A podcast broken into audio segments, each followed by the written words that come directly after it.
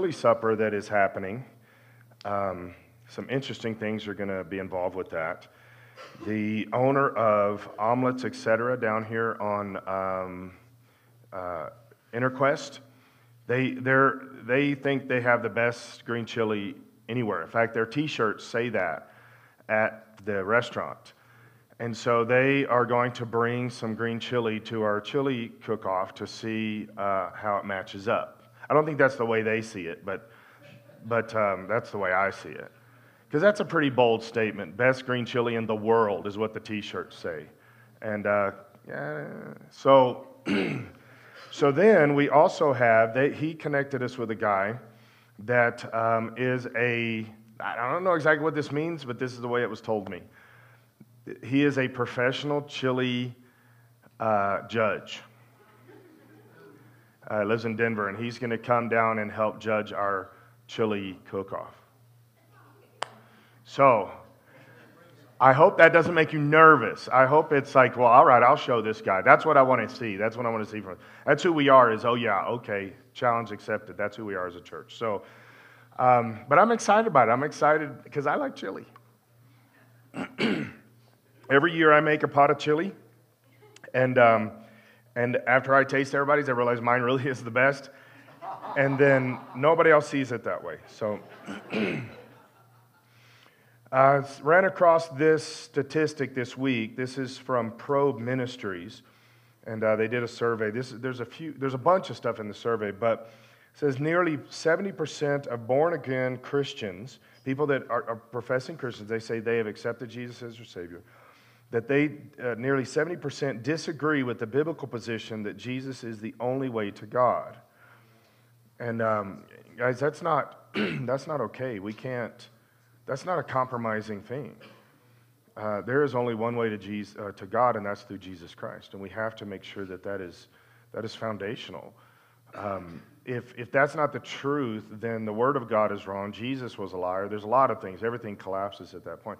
Interesting, though, as I read down through this survey, I did find later where um, over 60% of Christians believe that they should be witnessing to people and, ha- and or have been witnessing to somebody um, in, in a conversion mentality, which, which really kind of doesn't make sense if you, believe, if you don't believe that Jesus is the only way to God, why would you really tell people about Jesus?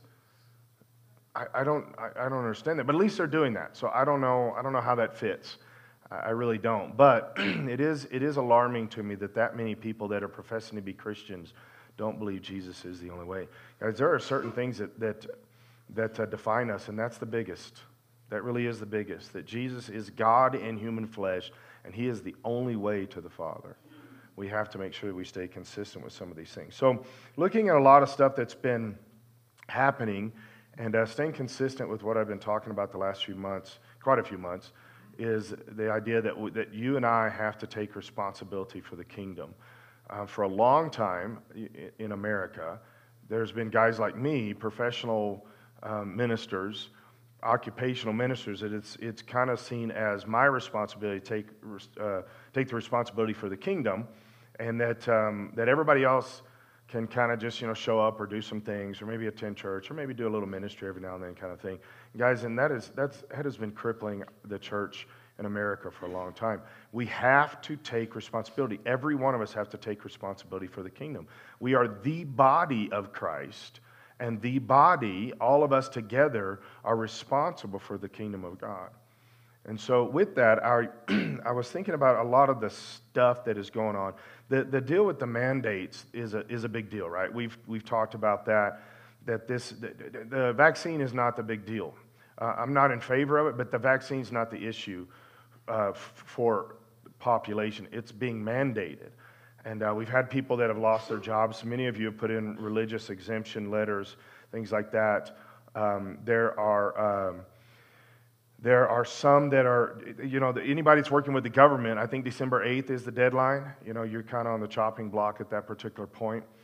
Uh, but, but here's something that I, I just keep saying is that if you just stand, just stand up, stand strong, I think you can win this.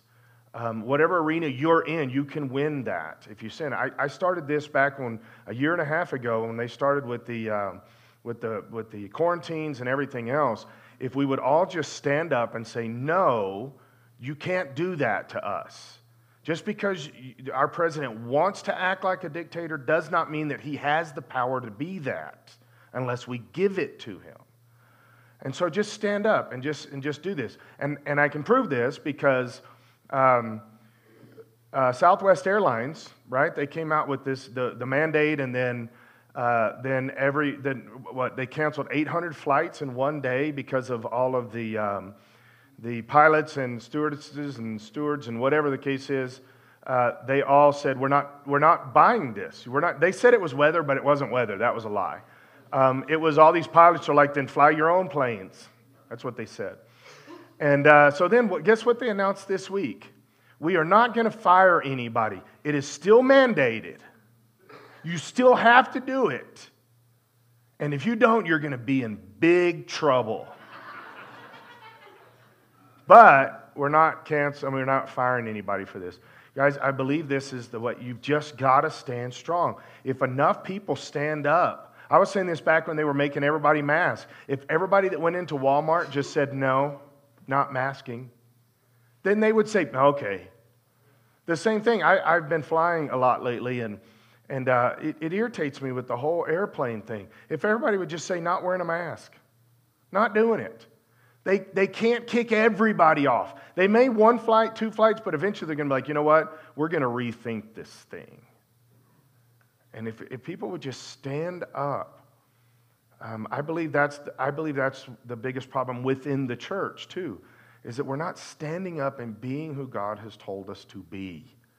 We're letting all kinds of other things determine and dictate who we are supposed to be, not things that we're supposed to do or whatever. Sometimes that has, there, there are certain things in life that you have to do that, you're, that you didn't necessarily want to do, okay? But but nobody except the Holy Spirit should be allowed to tell you who to be. And that's, that's crucial with this. Go with me to John chapter 3. With everything that's going on right now, I, I, really believe China is about to um, uh, invade Taiwan. I believe they're about to take over Taiwan. And uh, they wouldn't have done it except that the leadership that we have now will let them. And they know this. Um, it's going to be very easy for them to do. Oh, we'll, we'll you know, I think we sent some, some special forces to Taiwan and things like that, but we're, we're still playing games. We're, it's, a, it's a verbal saber rattling. We're not doing anything. Um, the, all of the stuff that we're seeing going on around the world right now, there's a lot of stuff that's happening with Iran, nuclear bomb. Um, you can't ever take North Korea, although they've been very quiet. North Korea has been very quiet. When, when North Korea is not the loudest, crazy voice out there, we have big problems, right? Um, Putin meeting with um, Israel this week, I believe that he's trying to, I, I, don't think, Israel doesn't trust him, so just so you know, they don't trust him. Um, it's interesting, every time somebody like Iran gets nuclear capabilities, all of a sudden something happens and their, nu- and their nuclear facility gets imploded or something like that, and everybody looks at Israel and they're like, we don't know what happened. Um, all of this kind of stuff. Guys, there's a lot of things going on, and, he, and here's what I want to help, help us to focus on this morning with everything that is happening. See, if you go back into the Old Testament, there's this covenant that God gives. We see the Abrahamic covenant, we see the uh, Mosaic covenant, we see all these covenants that God does, and they build on each other as they move along. And it's interesting that the covenants uh, between God and, and the uh, Hebrew people, that they include a little bit more. When we think about a covenant, we think about one part of the picture, and the picture is actually much bigger than this um, we think about a covenant between the people and God, but in, in the Old Testament, the covenant was between um, God and the people and the land. And this was important, and the law was a third part of that. The people, the land, and the law were all part of the covenant together. Now, now what does that matter to us? Because we don't really have that. In, in, in Western Christianity, we don't have this um, covenant that includes the law and the land. We do see the Bible as very important to us. Um, it is our book. It is the where all where all truth is, um, and that that you know even like Scripture says, you can have personal revelation, but personal revelation doesn't go against the Word of God, doesn't override all these kind of things, right?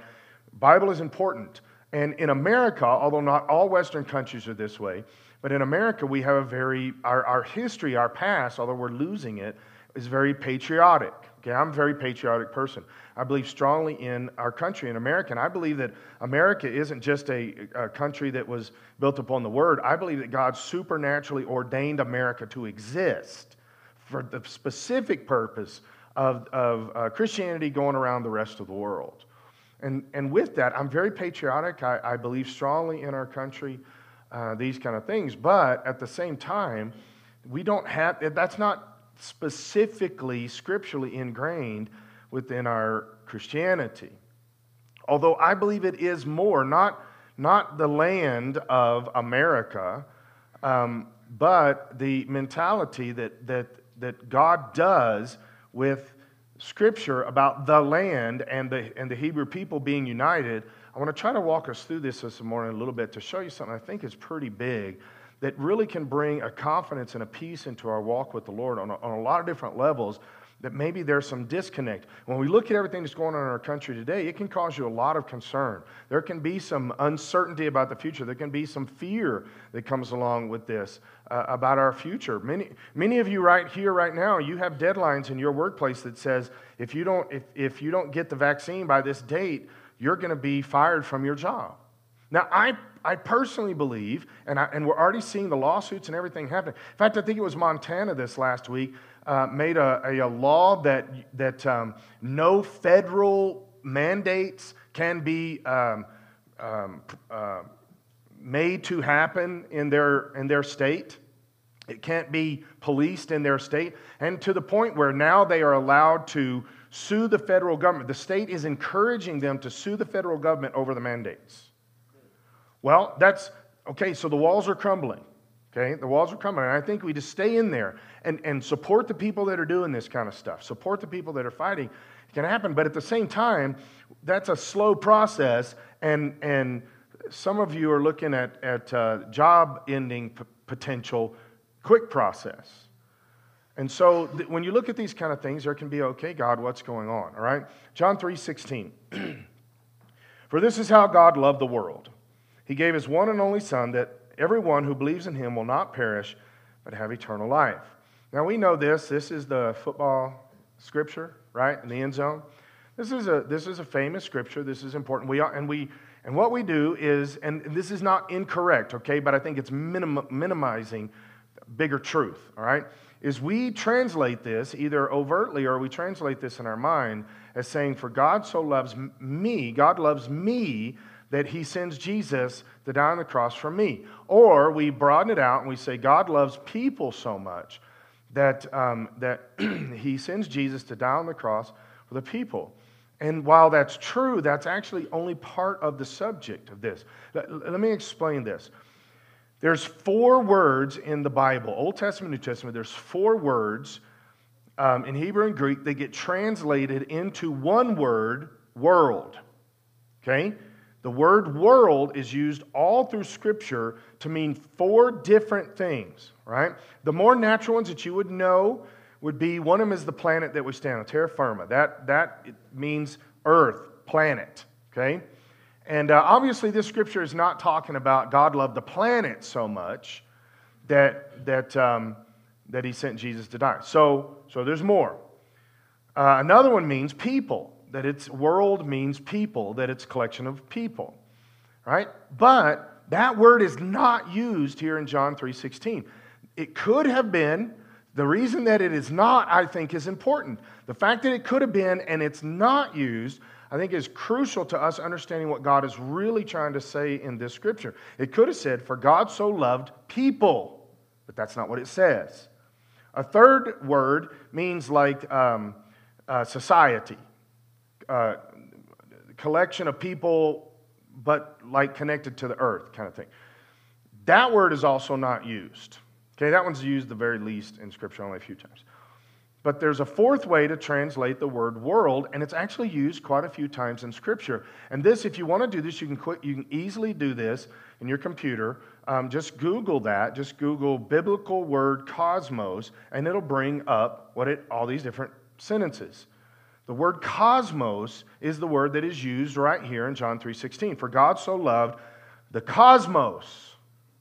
Now, you say, why does that matter? Is that important? I think it's very important because the basic definition of cosmos means uh, an ordered system, an orderly system that is a system that has been ordered and designed, okay?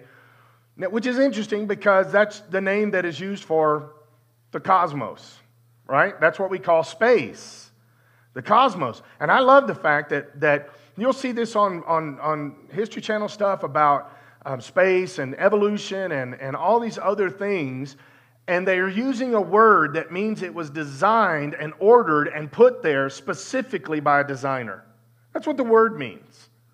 And they don't, they don't put that together. Now, when you use this in the context of Scripture, the word cosmos means God's perfect ordered design. That God ordered this and designed this and He created this. Now, let's read it again. For, for this is how God loved His perfect ordered system or creation. He gave His one and only Son that everyone who believes in Him will not perish but have everlasting life. So, it, uh, does God love us as human beings? Yes. I'm not diminishing that, I'm not taking that away. To me, it's actually bigger, it adds to it. That God loved everything that He created, and then He put us at the center of this. That God loved that so much that He wants to redeem it back, that He sent Jesus to die on the cross so that His blood could save us, redeem us, and bring us back into relationship with God. In the process of bringing us back into that relationship, He starts the process of redeeming everything, including the planet. Now, this is, this is, there's a lot of things going on with the planets that I've, I've, I've spoke about this before. I'm not going to spend a lot of time here. But little things like if you don't worship God, even the rocks will cry out. I don't think that is purely metaphor. I believe that there's something going on there that is bigger than, than, we can understand. And part of the reason is because we're not in the garden anymore, we don't understand what creation was designed to be in the first place. Okay, we understand what it looks like after it's been broken. Sin broke the earth. But God creates all this stuff and He puts us at the center of it. The scripture that says all creation, that doesn't mean people, it can include people, but all creation is groaning, waiting for the Lord to redeem it. All creation is growing. There's a lot more to this subject than just Jesus loves people so much that He died on the cross so that people could be saved.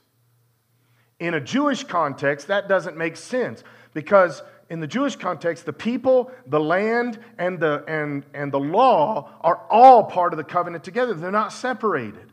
And I think there's actually more of that for us to know and uncover and to realize that we haven't been realizing and, and can give us some confidence in some bigger picture stuff. Genesis chapter 1, verse 26. Then God said, Let us make human beings and our image to be like us. They will reign over the fish of the sea, the birds in the sky, the livestock, and all the wild animals on the earth, and the small animals that scurry along the ground. So God created human beings in his own image. I, I say this regularly, guys, but we got to get this. I think this is crucial to understanding other things about God. We are not part of the animal kingdom. God created animals and then he created humans, and he created humans differently than he created the animals. He did not breathe his spirit into the animals, he breathes his spirit into humanity. And so he creates us in his image. He didn't create the animals in his image, he created us in his image. That means it's more than, than uh, appearance because uh, monkeys and apes and things like that kind of look enough like people that if it was a physical image, then they would have been accounted for there.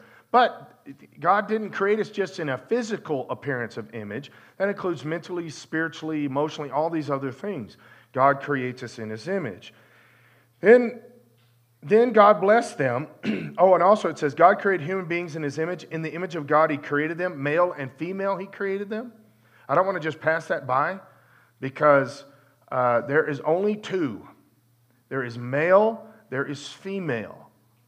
All right? I, I know that this, this we're all going, yes, we know this. This is just stupid that society is trying to redo all of this.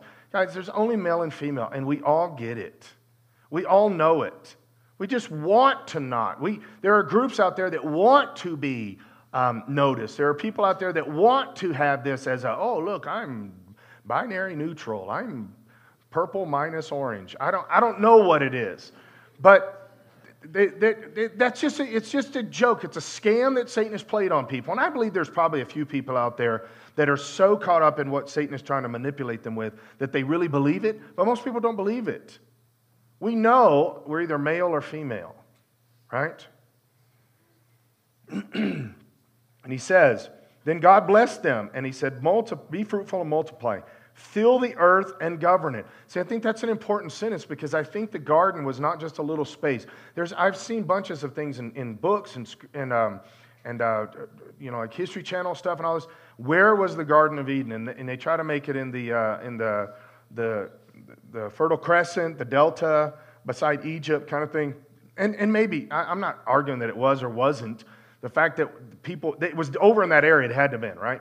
But here's the thing I don't think that the, the Garden of Eden was a spot, an area. I think the whole earth was the Garden of Eden. They were in one place, but Henny says right here that fill the earth and govern it.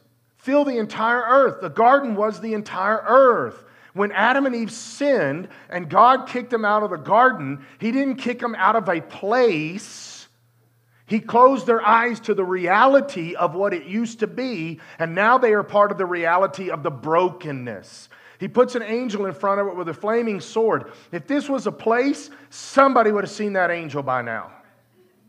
Right?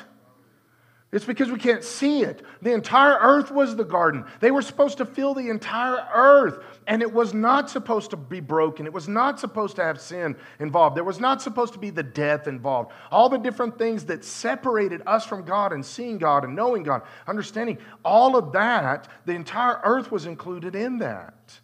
The, the earth was the garden, and we were supposed to govern the whole thing, multiply, reign over the fish, the birds, everything.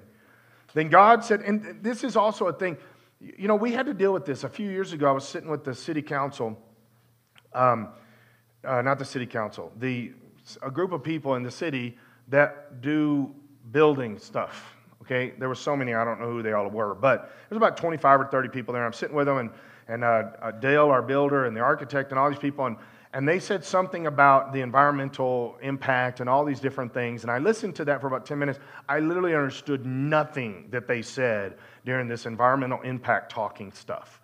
And, and they just used words. I don't even think they went together in sentences, they just used words.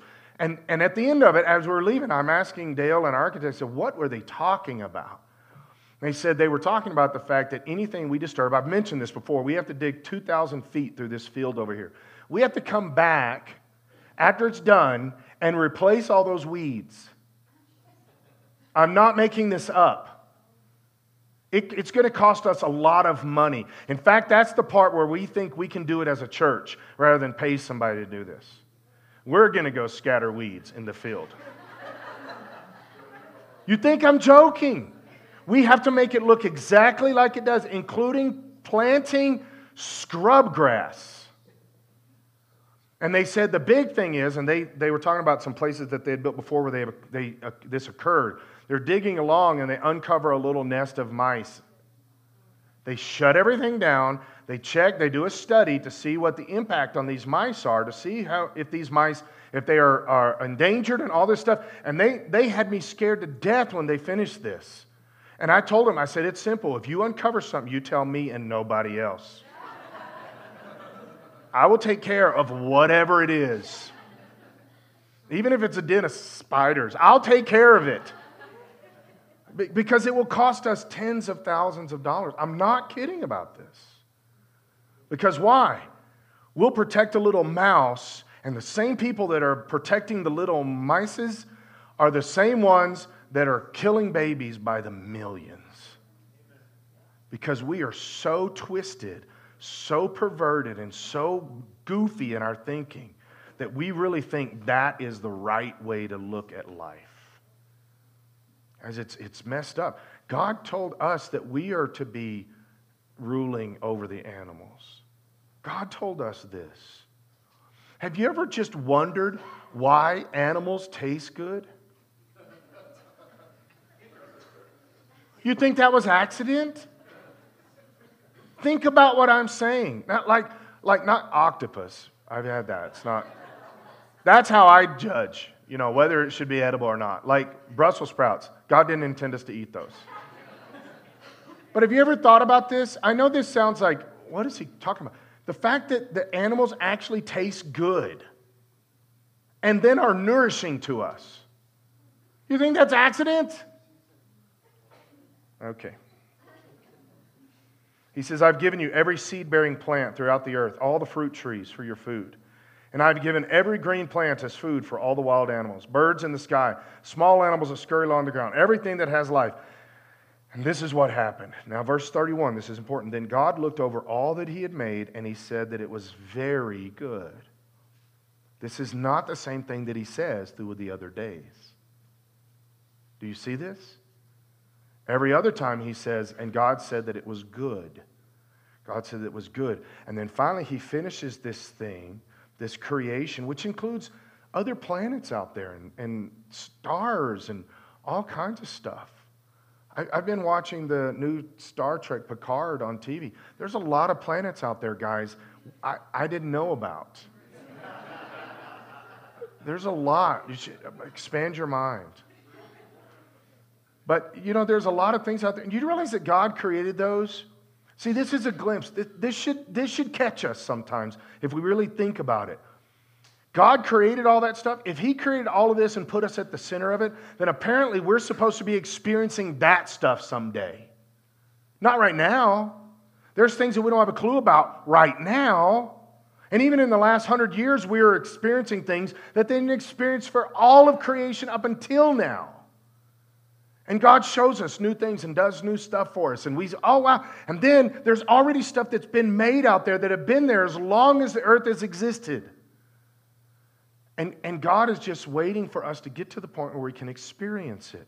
We were supposed to multiply and, and, and govern the earth, uh, multiply and make, be fruitful and cover the earth and govern the earth. We were supposed to do that from the very beginning, but we sinned and we messed it up.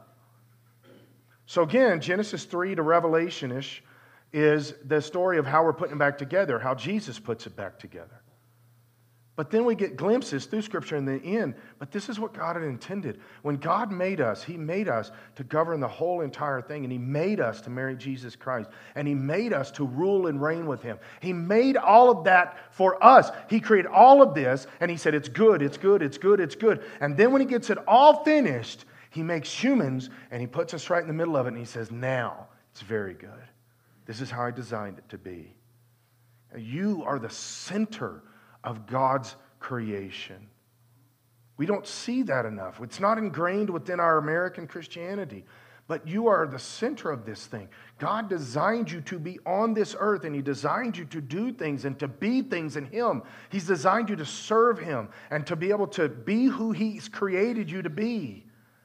And, and I would say most, if not every one of us, because of the goofiness that sin brings into humanity, I don't think that really anybody ever reaches the, the, the, the fullness of that. Um, I think we can get close at different times.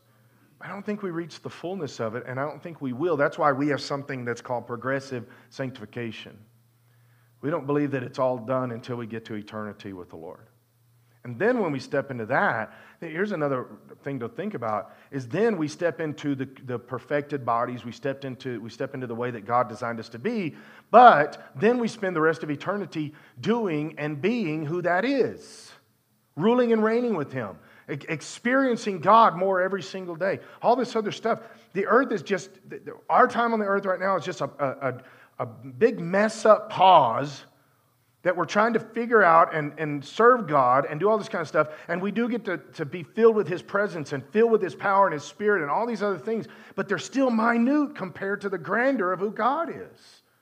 And what you're doing is small in comparison to how He had designed you before the fall.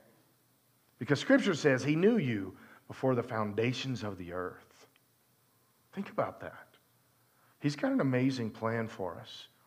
We have to see it a little bit bigger. And what happens is we get caught up in all of the temporary stuff, right? We get caught up in, in life and, and politics and all of the things. And, and my thing is, I, instead of just getting caught up in them mentally, emotionally, mentally, that kind of thing, I think we're supposed to engage and change them. I think we're supposed to get involved and do stuff. You don't like the way your HOA is working? Get, in, get on the HOA. Get on the board and then become the president. Right? I, I, the very first, we, we had, Lynn and I bought our house. Oh, there's the one, same one we're living in. The very first week we were there, we get a letter, which means they mailed it like the day we bought the house. Okay? We get a letter that says you have a weed in your front yard. We'd like you to remove that. And I'm like, Have you seen my neighbor's yard? I don't even know who they are yet, but they don't take care of it. And that just kind of, it was kind of a little power play, you know? Somebody just kind of being a little, I don't even know who it was, just being a little bit of a bully to make sure you knew we were going to hammer you if you have a weed in your yard. I'm like, I haven't even been in my yard yet. If those kind of things irritate you, become the president of the HOA. And then you can send out letters saying, We're praying over everybody in our community. It's not against the law to say that. Do you understand what I'm saying? We can be the change agents. Get involved. There's a lady came to our house yesterday that's running for school board in our district. And um, my son had already told me about it. He'd been to her his house, and he said, "This is she's legit." All this stuff. And so I'd already done some studying. And she's exactly what I feel like I need for a school board member in my community. I was sitting in the living room. I didn't, Linda answered the door, and I heard her say her name, and I hollered out, "We're voting for you." Because of the, the conservative Christian values that she has. Be a change agent. Don't just be, you're supposed to govern this earth, not go with it. Govern it. Wherever you see things that need to change, change them. Don't gripe about them. Just change them. Get in there and do something with it. Let me show you this in, in uh, 1 Kings chapter 17. This is just a little bit of the story Read the rest of the story. It's, it's great. The whole story is really cool. But I just want to focus on something to show us something, okay? 1 Kings chapter 17, verse 1. Now Elijah, who was from Tishbe in Gilead, told King Ahab, As surely as the Lord, the God of Israel, lives, the God I serve, there will be no dew or rain during the next few years until I give the word. I think, I think there should be more sentences in our life that sound like this As surely as the Lord lives, the God I serve. And then you say what comes next. Some of you guys that are uh, doing religious exemptions, that's what you're saying, right? That I serve God, and this is why I'm giving, I'm requesting this exemption. so, so he says, uh, it's not going to rain for the next few years till I tell you. Now, you know the end of this story is when they're up on Mount Carmel and, and um, they build the altar. Elijah, they, they, the prophets of Baal come, try to get the, their altar to light up. Nothing happens. Elijah calls uh, prays, and God lights up his altar, right? Pours water on it, still lights it up, all that stuff. Then he kills all the prophets of Baal. Okay, this is the beginning of that story. All right. Then the Lord said to Elijah, Go to the east and hide by Kerith Brook, near where it enters the Jordan River. Drink from the brook and eat what the ravens bring you. Now, I've mentioned this before. This is important. Ravens are scavengers. They don't kill animals and eat them, they eat animals after they have died. So they eat rotten meat, right? Putrid meat. Okay. For I have commanded them to bring you food. If I'm Elijah, I'm like, what? Who's bringing me food? Um, is he going to bring me a dead squirrel? What's going on? Because that's, that's what ravens eat. Now, I don't think that's what Elijah was eating. That's, this is part of the miracle of the story. Okay? Why, why do I think that? Look, he says, So Elijah did as the Lord told him and camped beside Kerith Brook, east of the Jordan. The ravens brought him bread and meat. So where is he getting the bread? Where are these birds getting the bread from? Well, maybe there's somebody that lives nearby and left a loaf of bread out. Except that it says that each morning and evening, bread in the morning, meat in the morning, bread and meat in the evening, These ravens are bringing, where are they getting? If the person left some bread out, after a while they're going to stop doing that. See, this is part of the miracle. Guys, we've got to, we've got to get this in our spirit. God provided Elijah food, bread, and meat. Who's making the bread? Apparently, God. Or he taught the birds, which is still pretty cool. But God's baking the bread. Wouldn't you like to have tasted it? What does bread taste like from God? Well, we do know a little bit because he made it for the Israelites, right? I mean, he said that was like honey and coriander seed, which I would be in favor of. But God did that for them. God does this for Elijah. He has the birds bring him food. No matter what happens in our life, God is still bigger than anything. He's still bigger than our jobs. He's bigger than our government. He's bigger than society. He's bigger than finances. He's bigger than anything, and He will provide for you. He says that He that Scripture tells us He has never will never allow His children to beg for bread. You say, well, isn't there places around the world where that's happening? Guys, I've been all over the planet and I've seen places where the Christian community seems to have stuff, even in places like China. The Christian community has stuff that other people don't have and they can't explain why. We see this. We've got some missionaries in Africa. We just talked to them last week, Lynn and I did on Zoom. And um, they, have, they have told us four different examples of times when they had bought enough food. They were going to be doing a, a feeding in a, in a village or something. They bought enough food to feed 50 kids that were going to be coming to this, and that's what they had planned for 50 kids. And they end up feeding 250 kids and 100 adults. And they, every time they dip into the pot, more food came out. Dip into the pot, more. And they couldn't explain how there was still food in there long after the amount of food had, had expired. And they say that has happened to us four times that we know for sure. Where they bought, one of them in particular, they bought. Um, pieces of bread. So it's not like the bread was broken in two or anything. They gave everybody a piece of bread, and they bought enough bread for about 40 people, and they ended up giving over 200 pieces of bread out. But they'd only bought 40 pieces of bread. You say, well, does that stuff really happen? I know that it happens. It happened in Scripture. Why can't it happen now? The reason that we think it can't is because we think somehow God has changed. Somehow that's not who God is anymore. Well, he may not be that so much in America because we don't need there to be a supernatural provision of a piece of bread. But in other countries, they need that stuff. There are amazing healings all over the world that happen all the time. We don't see them a whole lot. We do see them, but we don't see them a whole lot in America. Why? Because we're not needing it. There's not a necessity. We're not even asking for it most of the time. And even when we do ask for it, we don't really believe it's going to happen. Guys, we there has to be a point where we say, God is the provider of everything. This, this, this raven is bringing Elijah bread and meat, and then he's drinking from the brook. Now, here's a very interesting thing. But after a while, the brook dried up, for there was no rainfall anywhere in the land, and so Elijah got up and he went somewhere else. Now, couldn't God have provided that brook to continue to brookify? Couldn't he have? Think about this. Two different times we see where God brings water out of a rock. That's how do you explain that? And I've had people say, well, you know, that was probably, um, you know, a cliff face, and uh, they hit the cliff face and it broke up, and there was water in there, and it ran out from there, and it was really already in there. It doesn't say a cliff face, it says a rock. A rock became a fountain. God could have kept this brook. So why, so why all of a sudden the brook dries up? God's providing food from a bird and the brook dries up. God's still in charge of all of it. So God has a plan for that part. God, and the rest of that story is he goes to the widow's house. The son, the, the widow's son eventually gets raised from the dead. I mean, that's, a, that's kind of a big thing.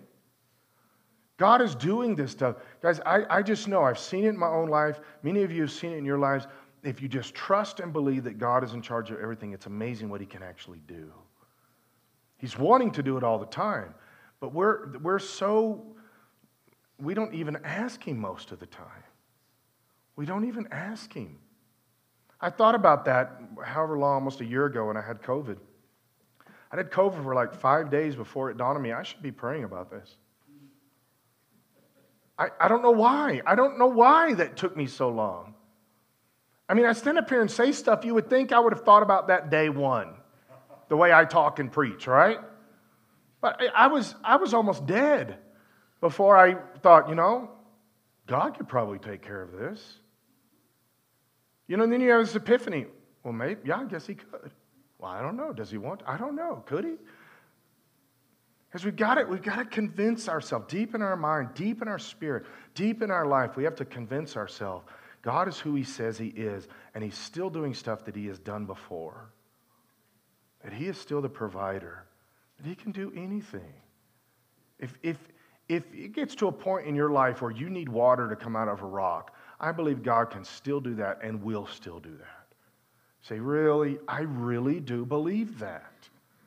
We just, it, we just gotta, we just have to trust God. Now let's go to Matthew chapter 6 because I'm, I'm, take, I'm just going to take a couple verses out and then we're going to pray. But there's a whole section here I would like you to go and read out of Matthew. Just read the entire chapter, specifically the second half, but read the entire chapter of Matthew chapter 6 because he, he breaks down a bunch of stuff and he describes a bunch of stuff. And, and I'm coming in after he's described the stuff, right?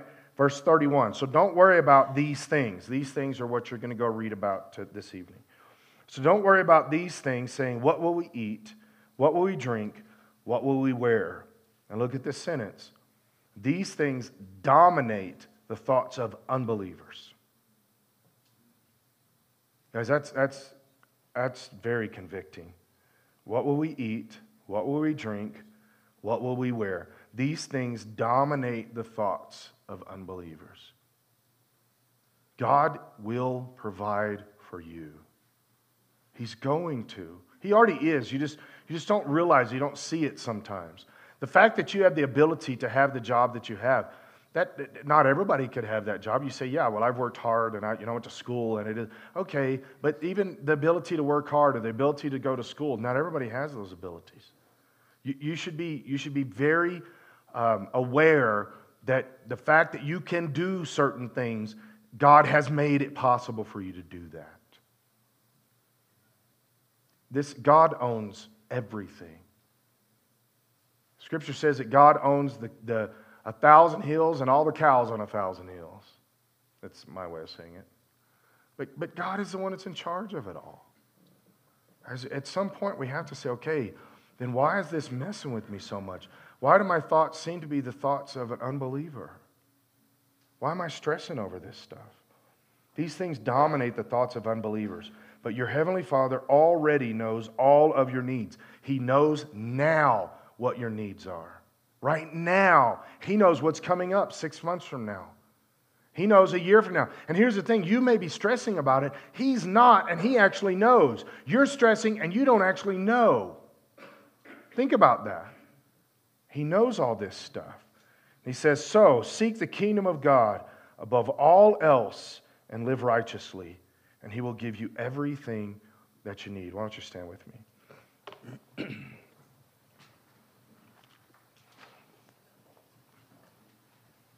So let me ask these three questions, and then we'll pray about this. The uh, first question if God created everything, ask yourself that. If God created everything. Second question if God created us and put us in the middle, if God loves us unconditionally and completely, in other words, it was all designed for us. So if God created everything, created us, put us in the middle, God loves us unconditionally, why would we ever be afraid or worried about anything? Why? Somewhere we're, we're forgetting that. Somewhere we're missing that. Somewhere we're, we're, we're, we're thinking something else. Maybe we're not believing those things as much as we want to or think we do. If, if I truly know down within my spirit God is in charge of everything, then why would I be worried about anything? Why don't you bow your heads with me? Lord, we, we submit ourselves to you right now. Jesus, you're the everything. God, you're the everything, and sometimes I struggle seeing that. Sometimes I see only a little bit. You're the God over all of creation. Lord, sometimes I struggle seeing you be God over my little part of creation. So, Lord, I ask you to open my mind and my spirit. Let me see you. Let me see your provision. Let me see your, your commitment to, to me, your covenant. Lord, let me see that your righteousness extends beyond what I can imagine. That your love for me is complete. That God, you're not gonna you're not gonna just turn around and abandon us. Even if our country abandons you, you're not gonna abandon us, Lord. Help us to see that and to know it. That our job is not the source of our provision you are. God, help us to stand confident in you, completely in you, Jesus. Lord, people that are worried or nervous or intimidated, Lord, just pull them in close. I believe if we get close to you, that fear goes away, that intimidation goes away. The closer we get to you, Lord, pull us in close. In the name of Jesus. Let us hear you. Let us hear your heart beating. Let us hear your voice. God, open our eyes. Open our eyes to see the reality of how big you are. Jesus' name.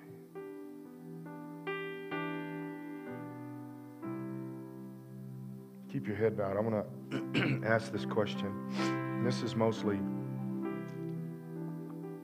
just for me to be praying for you. You say, I'm really, I'm really struggling with this right now. I feel, I feel this fear creeping up on me, or this, this um, unknown, or insecurity, or whatever. I feel like it's right there, don't want it to be in charge. Um, I'd like you to raise your hand real quickly. Yeah, quite quite a few of us. Guys, this is this is normal. This is normal human. What we're supposed to be is a peculiar people. So we have to fight against that normal human. That normal feeling, that that creep that happens. God, we, we pray against it right now. I pray against fear. God, help us not to be obsessing about what we're going to eat, what we're going to wear, where we're going to live, what job we're going to have. Lord, help us just to abandon ourselves in you. That we're serving the King of everything. We're serving the King of everything. God, you're the one that's in charge.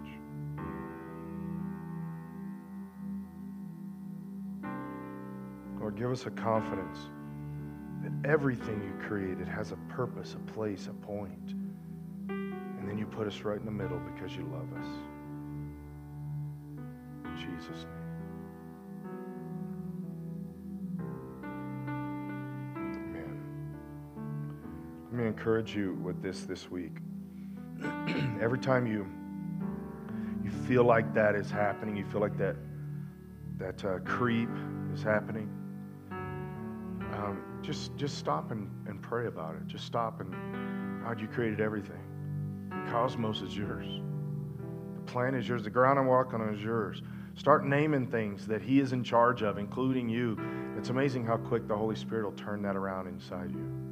God, you're the everything. You created this. I, I'm breathing air you made, God.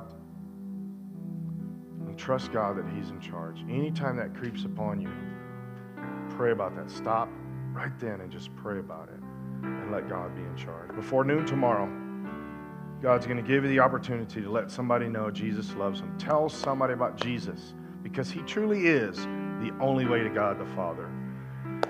And God will honor that in your life. Shake somebody's hand. Tell them how glad you are that they're here. And uh, we will see you Wednesday night. Have a great afternoon.